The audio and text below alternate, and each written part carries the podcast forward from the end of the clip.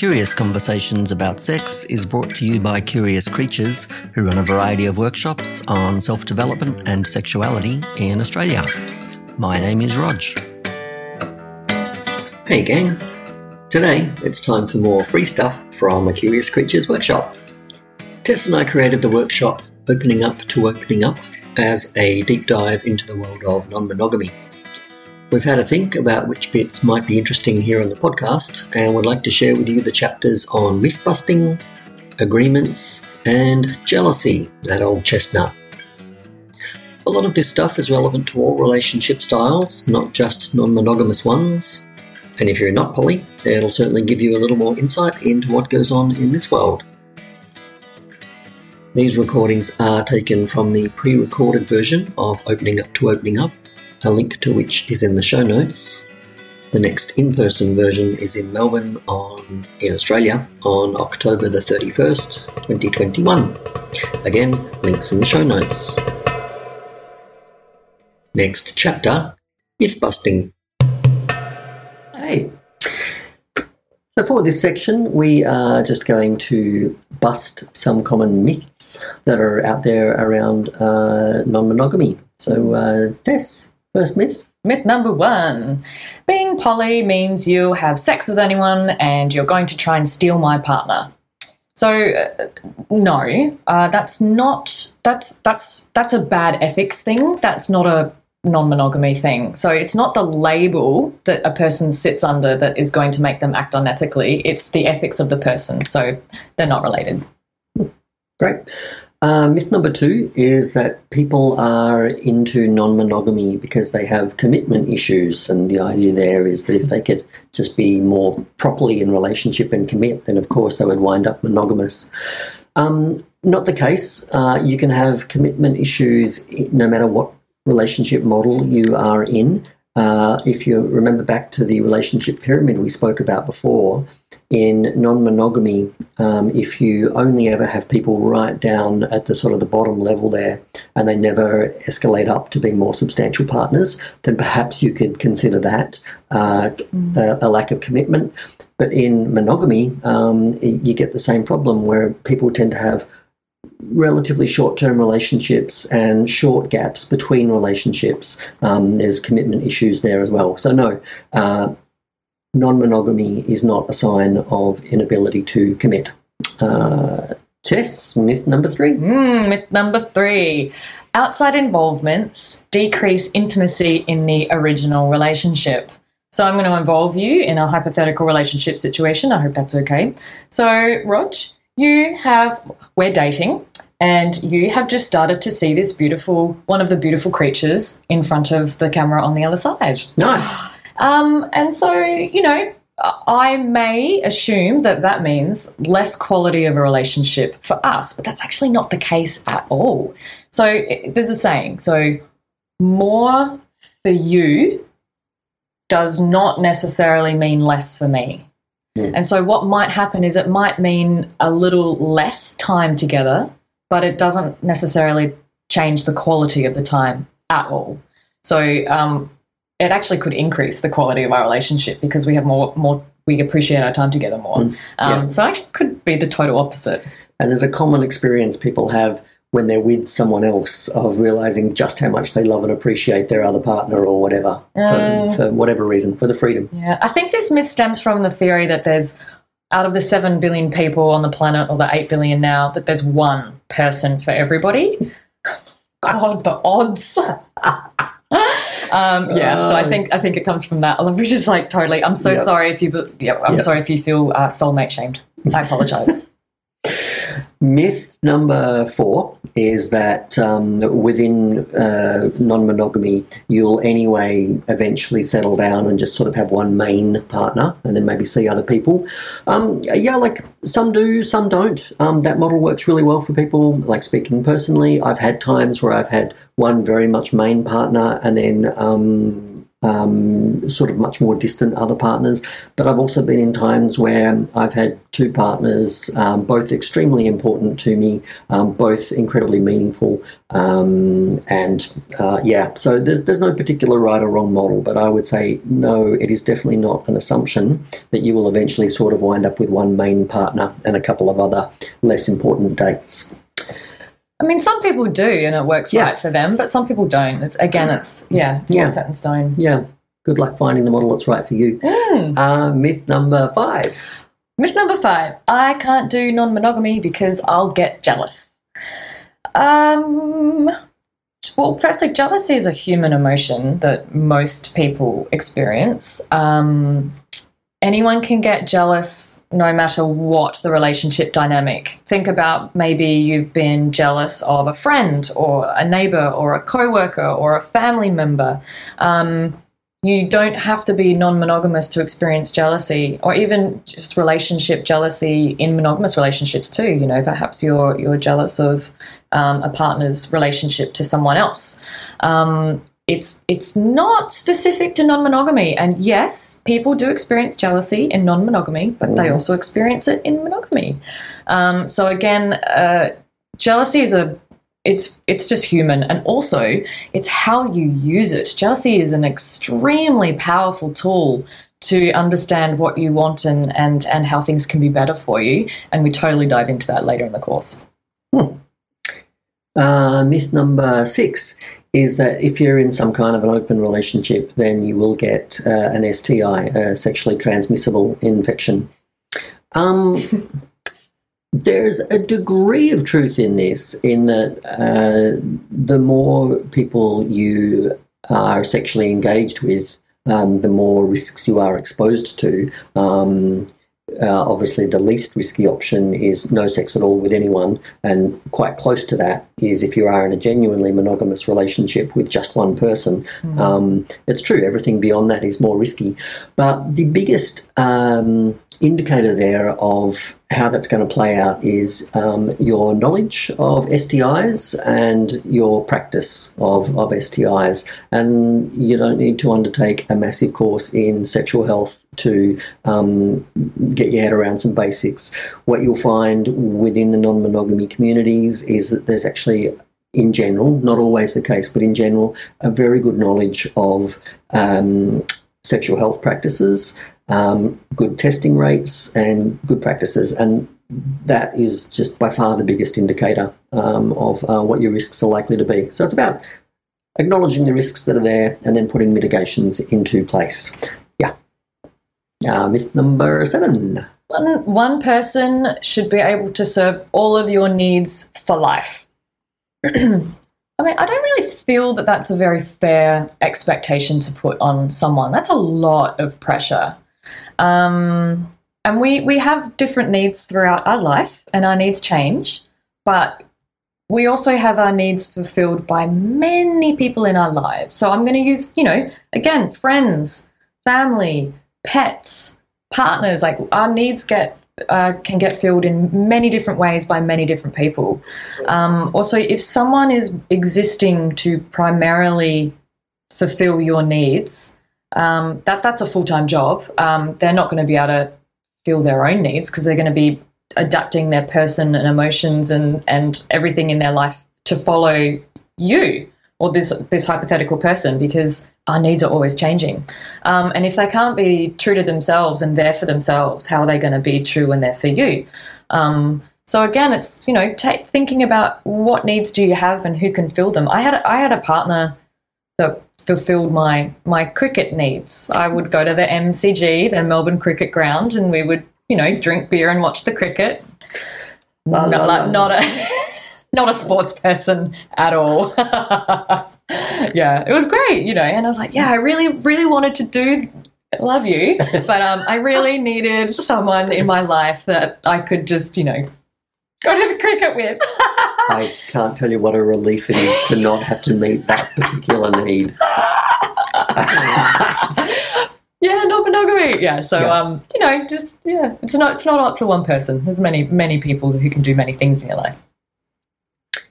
Myth number 8 Mhm. Is that It's bad for children, for kids to be exposed to things like open relationships or uh, ethical non monogamy. To that, I would say kids are spectacular at accepting multiple adult role models in their life.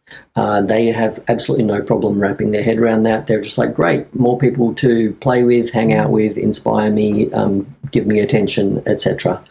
And if you look back in time a little bit, um, for most of the time that humans have been evolving, we've been in ex- large extended families or small communities. You've mm. heard the phrase, it takes a community to raise a child. Um, history is actually on the, on the side of complicated, interesting, large, sprawling models of uh, parenting. The nuclear family model, with you know just two parents, whatever, in the uh, isolated in the suburbs, um, that's a very radical recent experiment. And you know, I'm not going to weigh in and say whether I think that that's a good or a bad experiment. Let's just say that it's a recent experiment. So I think the kid part of the equation is fine. What I think you do need to look out for is how other kids and the parents of other kids are going to talk about your situation if they know about it. So, yeah. teasing and gossip and bullying in the schoolyard is a very real thing. And because there's so much slut shaming going on and people don't understand around open relationships, I think that parents need to be very mindful and careful about how they approach that part of it. But mm. the basic situation, um, kids love it. Yeah. Myth number nine. Last myth. I tried non monogamy once and it didn't work. So that proves that it doesn't work at all. Oh well. uh, so does that mean because I know I know a monogamous couple that broke up once? No. So does that mean that monogamy doesn't work at all? Oh, wow! That really. right. Um. Yeah. No. No. no. And and hey, look. You know, like maybe you. Some people have tried non-monogamy and it wasn't right for them. Mm. Um. Yeah. Because Legit. yeah, totally. Because for some people, monogamy is absolutely perfect, but it might not be the only reason. You know, sometimes two people just don't want to be in relationship. You know, there are many people who are not compatible. Um. So again, it's it's about it's about the person usually um, rather than the label. Um, yeah, people change. There's so many of us, and we're all different. It, like, the, of course, some of us aren't going to be, you know, ideal to be in relationship together. So, mm. um, yeah, like it, monogamy is, you know, it could be a preference for some people, or maybe, you know, oh yeah, okay, turns out, turns out you're racist. I don't want to be with you. Yeah, maybe mm. you don't like cricket. mm. Yeah, myth busted. Super myth busted, and that's all of the myths busted. So that's great that there's no longer any myths around uh, non monogamy. Our job is all done. Done. See you on the next. Next chapter Agreements. Hi everyone, welcome back and welcome to the agreements section. I'll be speaking for maybe five to ten minutes and then you will be doing a uh, what a what a surprise an inner work exercise in the workbook. I know that I have touched on agreements before in the five uh, step process to explore navigating different relationship models and opening up if you're newer to non monogamy. But I will just repeat this definition that Roger and I have created. Um, yeah, I'll just read that out now. So, agreements can be described as boundaries around how you conduct yourself in relationship and that all parties have consented to Agreements are to be adhered to, however, over time are likely to be reviewed and changed. We recommend that you review and change. Um, agreements exist to support relationships over time, not to restrict them. And that's the that's our if you're going to take home anything from this section, please know that this is that that's the gold. Like we don't want adhere uh, agreements to be the thing that makes relationships difficult. We want them to be the things that makes it easier. Boundaries can make us freer. Woo! Okay, so it's probably true that all relationships have agreements. Uh, that could be romantic relationships, sexual relationships, social relationships, work relationships, there are often rules and conditions that exist. So even the most wild relationship anarchists pointing at me um, are still likely to have some agreements around things like safer sex and you know turning up on time for a date and being being treated respectfully, things like that. And for monogamous couples, um, the agreement generally is uh, obviously don't have sex with other people. So agreements exist uh, very intentionally or you know in the background assumptively i'd say for every single relationship dyma- dynamic that exists. Now i say watch out for the trap of using agreements to navigate jealousy as a cover for jealousy.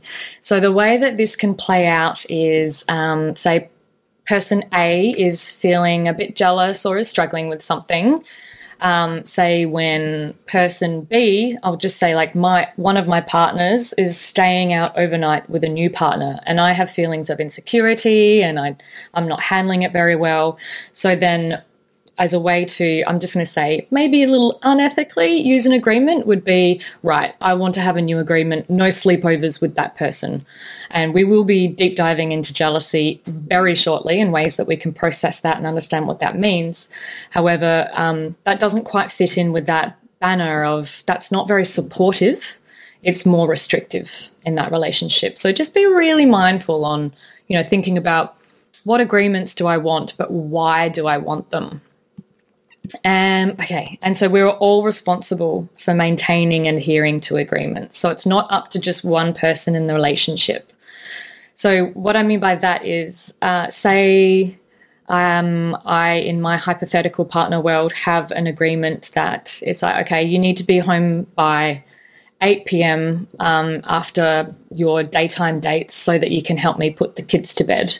And um, that's an agreement. And so if the person, say my partner comes home at 8:15 and I don't say anything, because it's my responsibility as well as their responsibility. If I don't say anything and they don't say anything, well then that just means that the agreement doesn't really exist, does it?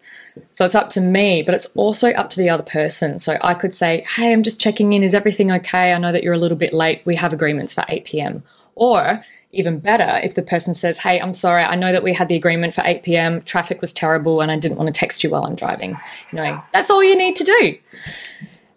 It's, it's, it sound, it could be feel trickier than it is, but you know, it's up to everybody and including the other person. So if you're on a date with someone and you say, Hey, I've got an agreement with my nesting partner that I'm home by eight for the kids, it's also really responsible for the, per- for that third party to help you keep that agreement. So all parties are involved. And look out for the love trap. What I mean by that is imagine an agreement that is you can have sex with other people, but you can't fall in love with them.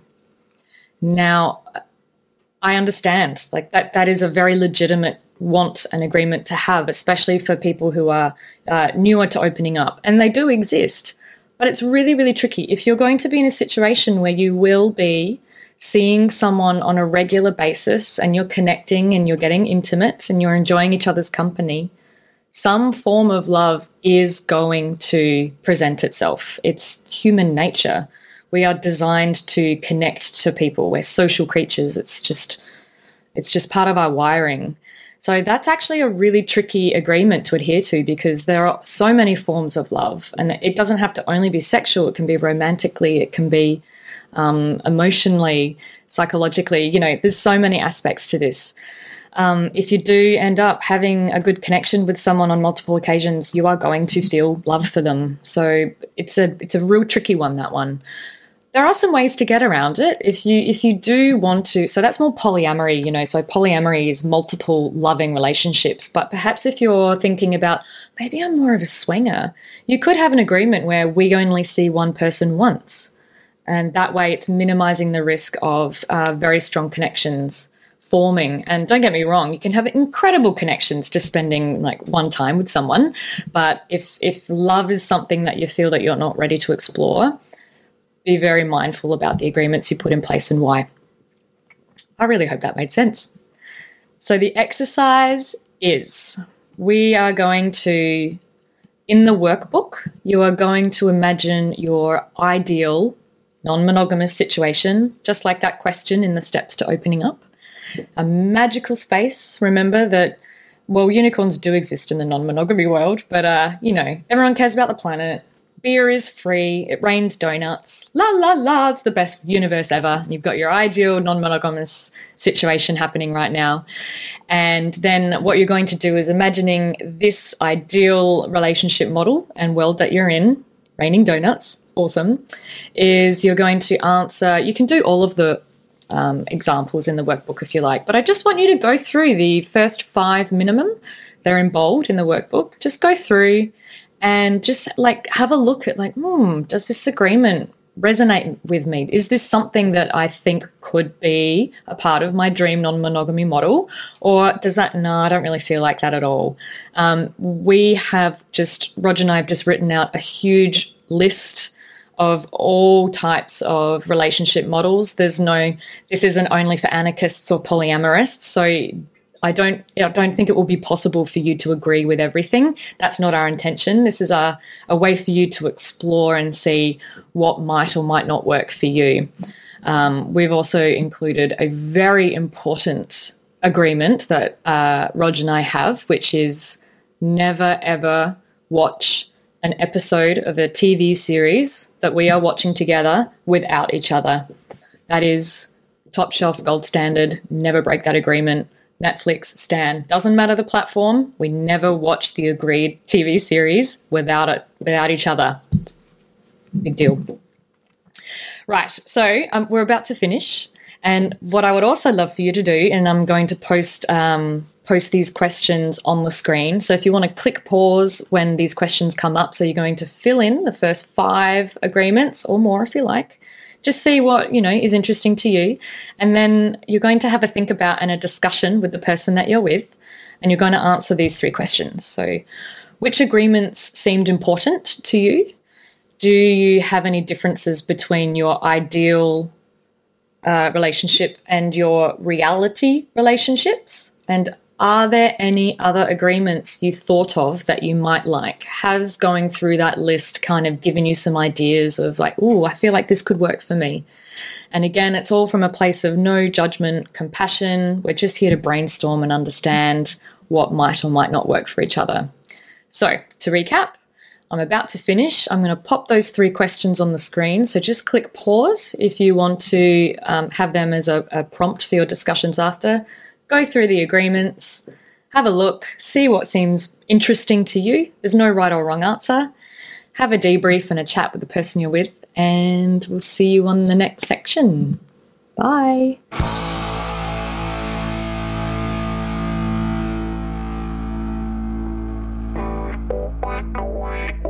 Hey there, listener.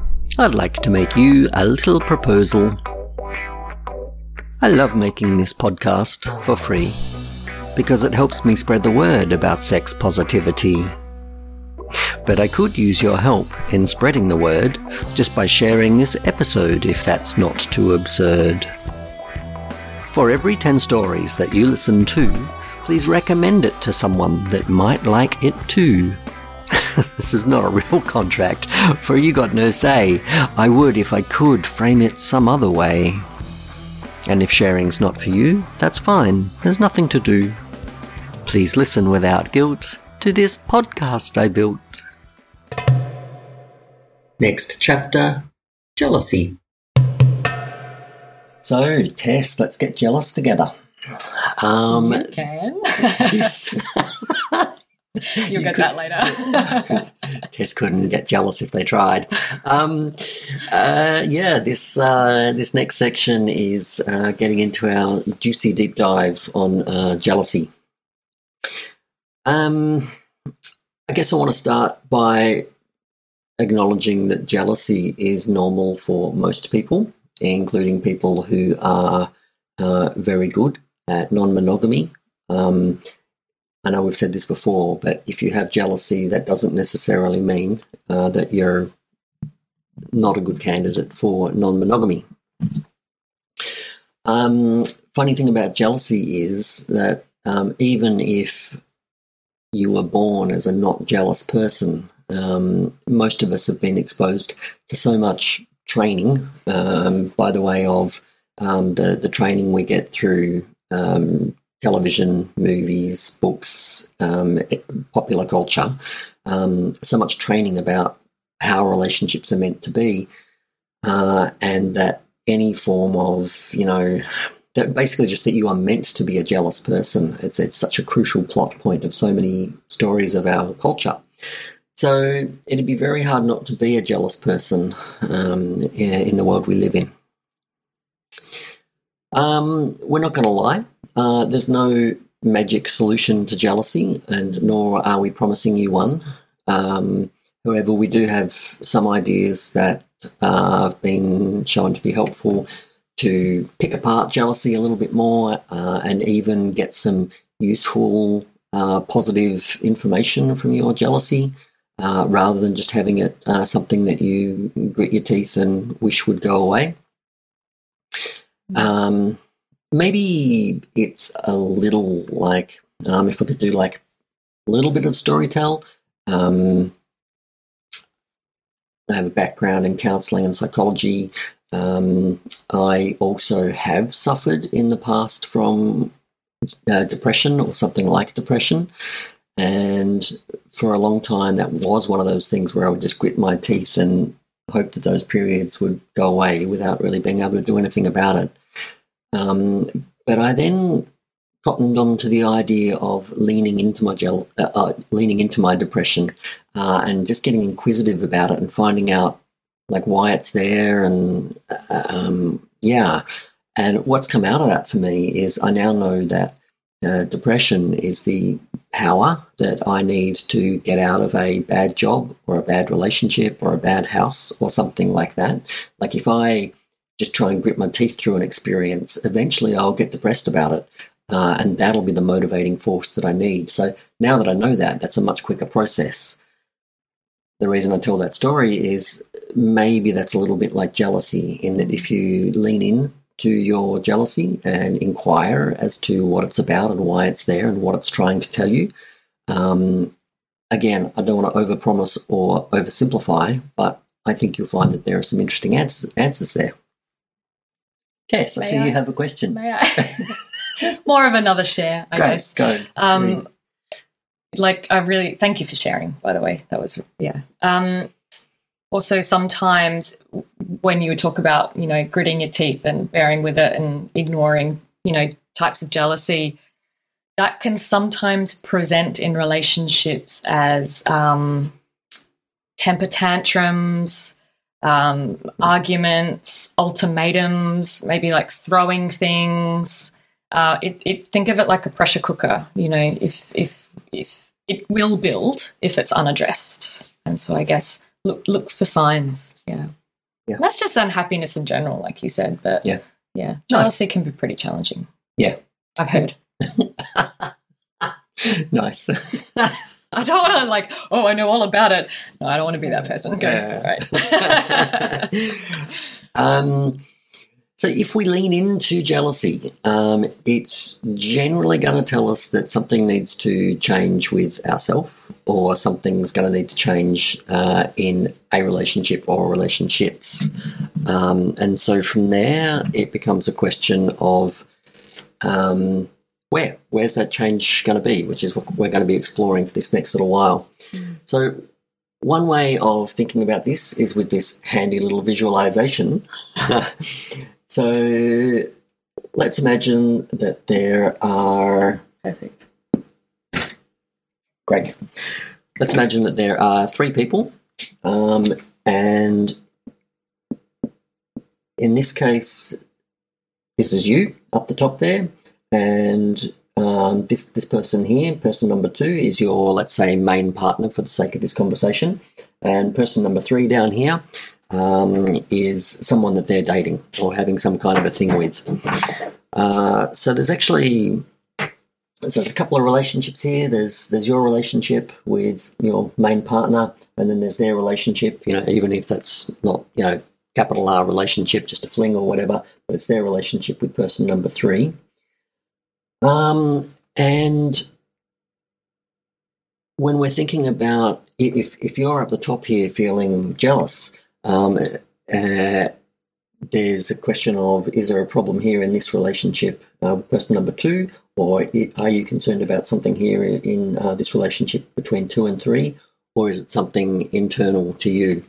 And the, uh, an interesting way of looking at this, um, like a a good little like uh, thought experiment, is the idea that um, in theory, um, potentially any any one of these people could change their behaviour, and it might uh, solve your jealousy. Um, so then it just becomes a question of um, where should that change happen. But like, it's worth noting that the only person in this scenario that you have any agency or governance over is, of course, the one at the top, unfortunately. Um, so you've heard the phrase that you know you you well you, you can't change other people. You can sort of in this model you can send a request down the line, like if you have concerns about the way that these two people are behaving that might be causing your jealousy, uh, you can send a request down, and they, as independent free agents, uh, might or might not respond. Um, and so then you're just left with your responses to the situation and what's going on for you internally. Obviously, if something tricky is happening here and these people are being stubbornly non responsive, then you'd want to consider whether this is a great relationship for you if your needs are being um, sort of like willfully ignored. Mm. Um, yeah. And I guess it's also worth reflecting a little. Like we're we're going to be teasing this apart a little bit in a moment with an exercise, but it's worth reflecting a little on whether your default is to go internal and blame yourself and spiral down and assume that everything's your fault and apologize and so forth, um, or whether your your tendency is to look externally at other people. And I'm not saying that either of those approaches is right or wrong. Um, at various times, um, they're going to be uh, appropriate or otherwise. Um, but yeah, it's good just to notice and also to go, well, maybe your default settings are not perfect all the time for all situations. Yeah. Um, so, Tess, we've got an exercise around uh-huh. teasing this out. Um, let's, how about we'll, we'll demonstrate it between us? Yeah. You, you can, you can talk me through it. Great. Um, and then we'll talk a little bit more about some of the theory, and then we'll finish up with um, you doing the exercise. So, um, if, if you have a look in the workshop, you'll be able to see in the workbook. Yes, yeah, thank you. Uh, in the workbook uh, for the emotional responsibility exercise, we'll put that page number on the screen. Um, yeah, that's the one we're going to be working through. So feel free to read along. Um. Over to you. That was all. That was all about right. Right. Yeah. Yeah. All made sense. Yeah. Great. I got, yep, I was in the correct language and yes. stuff. Yes. Okay. You did great. good. Did good. Great. okay. The emotionally emotional responsibility exercise. Hmm. Mm. All right. So please think of a situation where you have been jealous involving you, a partner, and someone else, or and you know, or you and a friend and someone else, or a co-worker, or a family member and someone else. You know, jealousy exists outside of romance as well. Um, and it could be something historical, something recent a while ago, but it needs to be small. Mm. We're not here to pack down like a huge life changing event. Sure. Um, Itty bitty. yep, great. You got one? Yep. Can you please tell me what that is? Um, yes, so obviously anonymizing some of the details. Yes. Um, it's uh, a situation where I was I I had a, a like a kind of a main partner who I was um, very much the in loves with, um, and they had met someone new, and that was a little bit of a new situation for them to be in. And I definitely noticed a, a change in them as they were going through a new relationship with um, someone else or something like that. Um, and yeah, I found myself jealous. Mm. yeah. Great. So, looking at this model, mm-hmm which is so conveniently on this board. uh, so, if it was up to this third party to mm. navigate and change around your jealousy, mm. what would they do? What could they do? Mm. Well, they could not exist. like they could just die. Come on, we've all thought it. you really don't get jealousy at all. I just don't. I just don't. Okay. Hence me being the one talking you through this. yep. Uh, more seriously, they could um, uh, show more awareness of my existence and, Mhm. and more awareness that this relationship exists. Like I think that they were sort of willfully just like not interested. It didn't serve them. Um, they could be more aware that coming into uh, the dynamic here, um, particularly coming in as a monogamous person, uh, that you know that's that's going to cause some some ruffles or whatever. Um, they could have, yeah, like like reached out and created some relationship there, or or even like done that through the intermediary. I mean, not that much. It's like very little of this, to the extent that it's ever on anyone else. Um, Not Mm. much of it's on on this person in, in this scenario. Um, yeah, that's about it. Yeah, great. Next is what if it were the responsibility of this person to navigate changes around jealousy? Hmm, nice. Um, well, uh, I was going to say they could go monogamous with me, but uh, my head would explode. Um, even in my worst moments, I would never. Like, oh, wow. um, okay, so they could have um, been more aware of their own patterns around new relationship energy. So I'm pretty sure that, like, I noticed a, a drop off in communication and interest and expressions of love and maybe sex um, towards me. So this person could have been more aware of that and maybe done some compensation around that. Um, Mm. they could have been mm, more more clarity that they were aware that they were dating someone who was basically monogamous, and that that brings some challenges and problems. Um, they also could have possibly um, brokered um, some connection between all Mm. three of us. Yeah, good one. Um, yeah, uh, I think I think that's it. Yeah, maybe um, uh, maybe not reacted defensively when I said, "Hey, I think you might be in new relationship energy." like when I Oh. finally worked it out, and popped we're going to talk courage. about that later. Ah. and lastly, what if uh, your jealousy was your responsibility to navigate? well, nothing because, like always, I'm innocent. Yeah, that's yeah. Moving on. Um, yeah, no. uh, What what could have I done? I could have realised earlier that um, I was feeling jealous because uh, my my tendency to a degree is to hope that that goes away by itself. Mm. Uh, so I could have noticed a little earlier and um, brought it up a little earlier. And if I'd done that, it would have had a little less charge. So it would have been an easier conversation here. Mhm. Um, I could have done some inner work, more inner work on what's going on for me. What's uh, like, what am I bringing to this? Why am I feeling insecure? Um, which we're getting to bits of in a minute, by the way. We're going to head towards inner work. Um, I could have brokered some time with all three people or Mm. like sent some messages. Um, yeah, I think that's Yeah, Yeah. great. I think that's everything. And there endeth the demonstration. Mm, great. So, um, I would like to talk a little more about some of these ideas around where change can happen. And then we're going to finish this uh, section with you um, doing this exercise uh, if you're in a position to do so. Uh, actually, it's it's a it's an inner work exercise, so you can just do that by yourself. And if you happen to be doing this with uh, a friend or friends or partners or whatever, then you can share the details on that.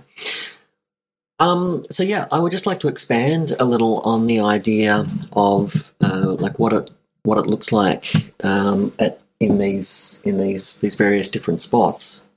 So if you're exploring the idea, we'll do this backwards to the to the way we just did the exercise, but looking within yourself as to the sorts of things that might be going on within yourself to cause jealousy.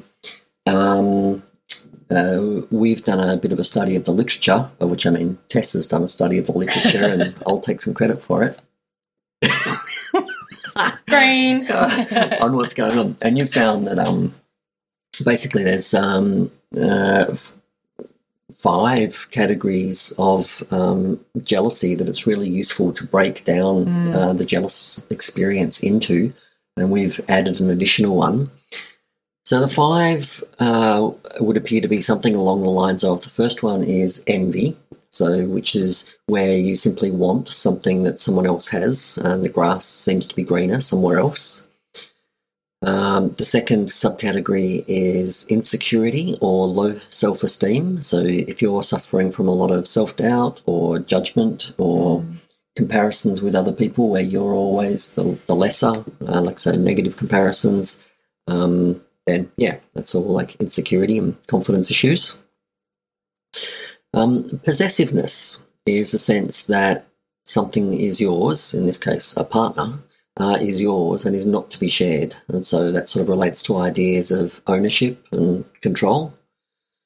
Um, and again, like ties straight back into so much stuff around monogamy in the sense that a mm. married partner is a possession. Yeah. And uh, yeah, complete with contracts and everything. Yeah.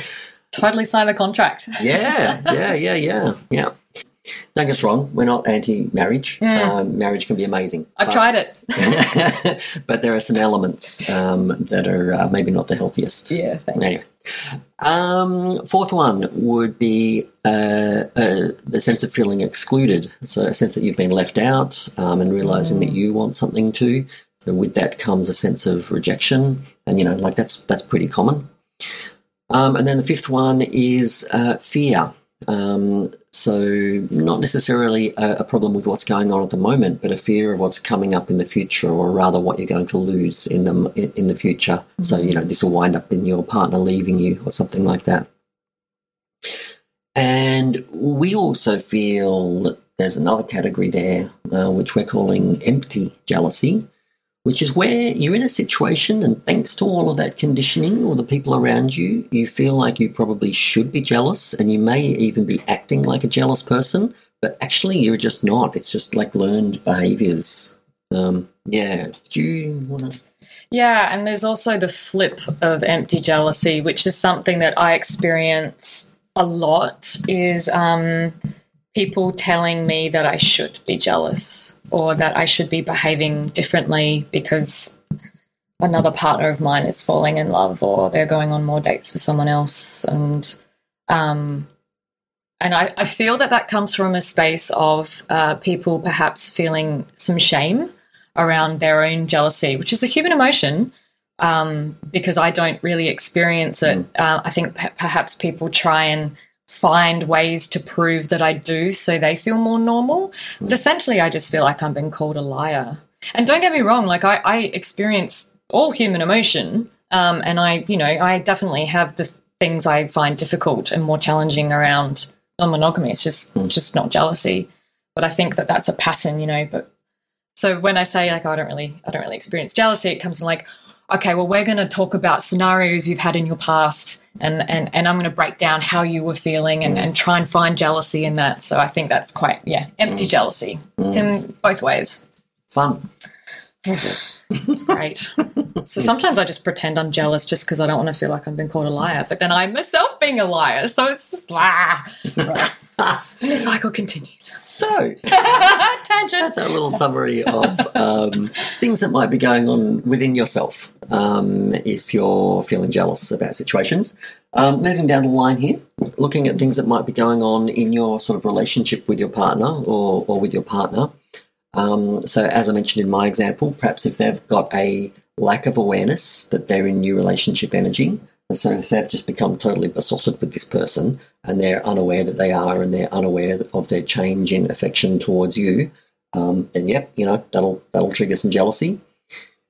Um, if this relationship here, if the two of you have sort of fallen into a rut, and it doesn't even need to be a bad rut, like not necessarily a bad relationship, but just if it's become very predictable and comfortable, um, so, like you know, you've you've got your standard TV shows, you've got your standard patterns with the kids and work or whatever else, and it's sort of same same. There's like a beautiful comfort to that, but um, if something new and dramatic and interesting comes along, suddenly it can make your comfortable, safe, known, predictable relationship feel like it's um, mm. lacking in some ways, which it you know may or may not be.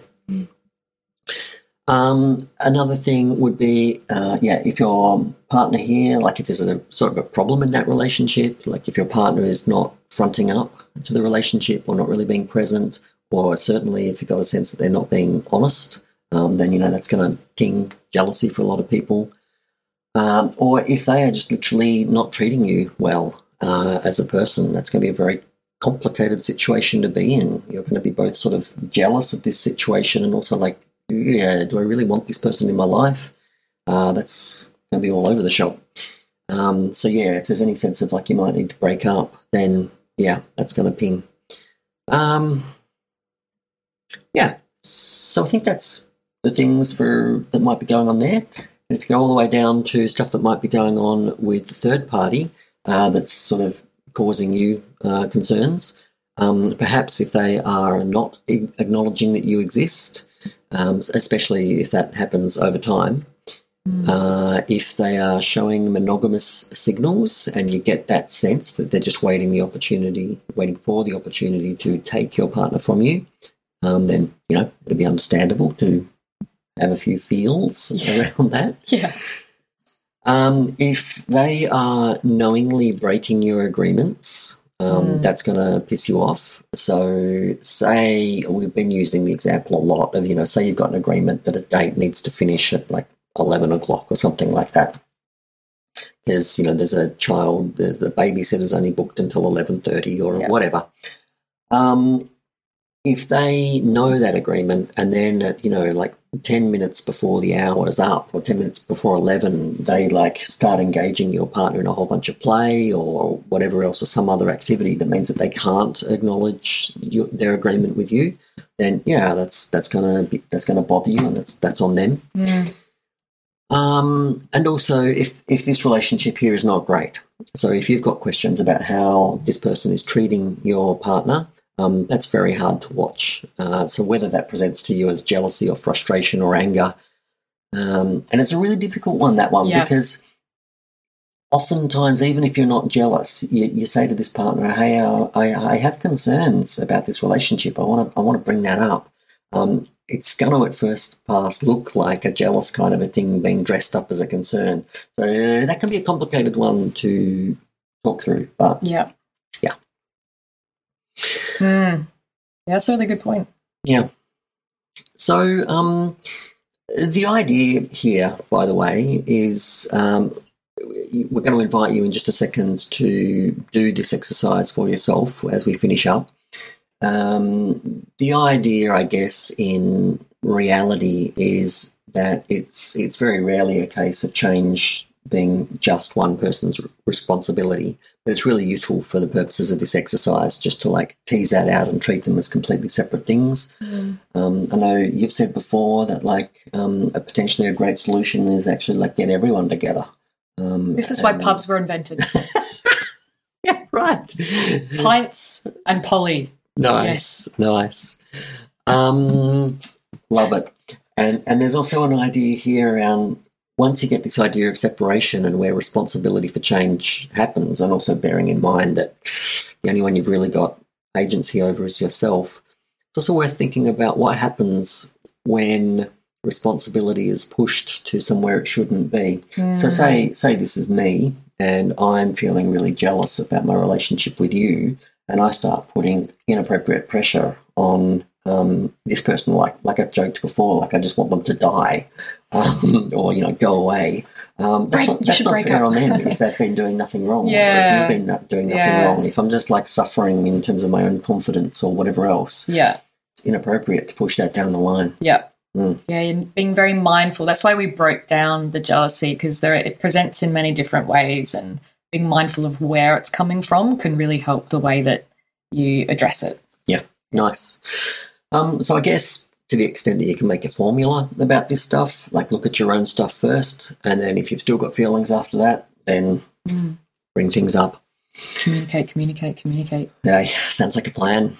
Um, so yeah, we'll close this section here, and we'll put the page uh, on the screen for the workbook, and uh, have fun with that. See you on the next. Hope you enjoyed that content, folks. It was taken from the pre recorded version of the workshop Opening Up to Opening Up, and there's also an in person version of that workshop in Melbourne on October the 31st. Links to both are in the show notes. Curious Conversations About Sex is brought to you by Curious Creatures. We work with the world in the areas of sexuality, self development, and relationships. We achieve this by doing the following five things. One, we offer pre recorded workshops that you can watch at any time in the privacy of your home. Two, we run online live workshops. Three, we run in person workshops, mostly in Australia. Four, I offer counselling, specialising in the things you hear me talking about on this podcast. And five, we make our famous consent cards, which you can view for free online or purchase pretty cheaply. You can find out about all of these things at curiouscreatures.biz. The best way to stay in touch regarding workshops is to sign up to our free monthly mailing list. And we also have a forum for you to interact with other listeners of this podcast and the Curious Creatures community about all sorts of things. Go to forum.curiouscreatures.biz. And lastly, if you can think of anyone else that might enjoy this episode, please share it with them.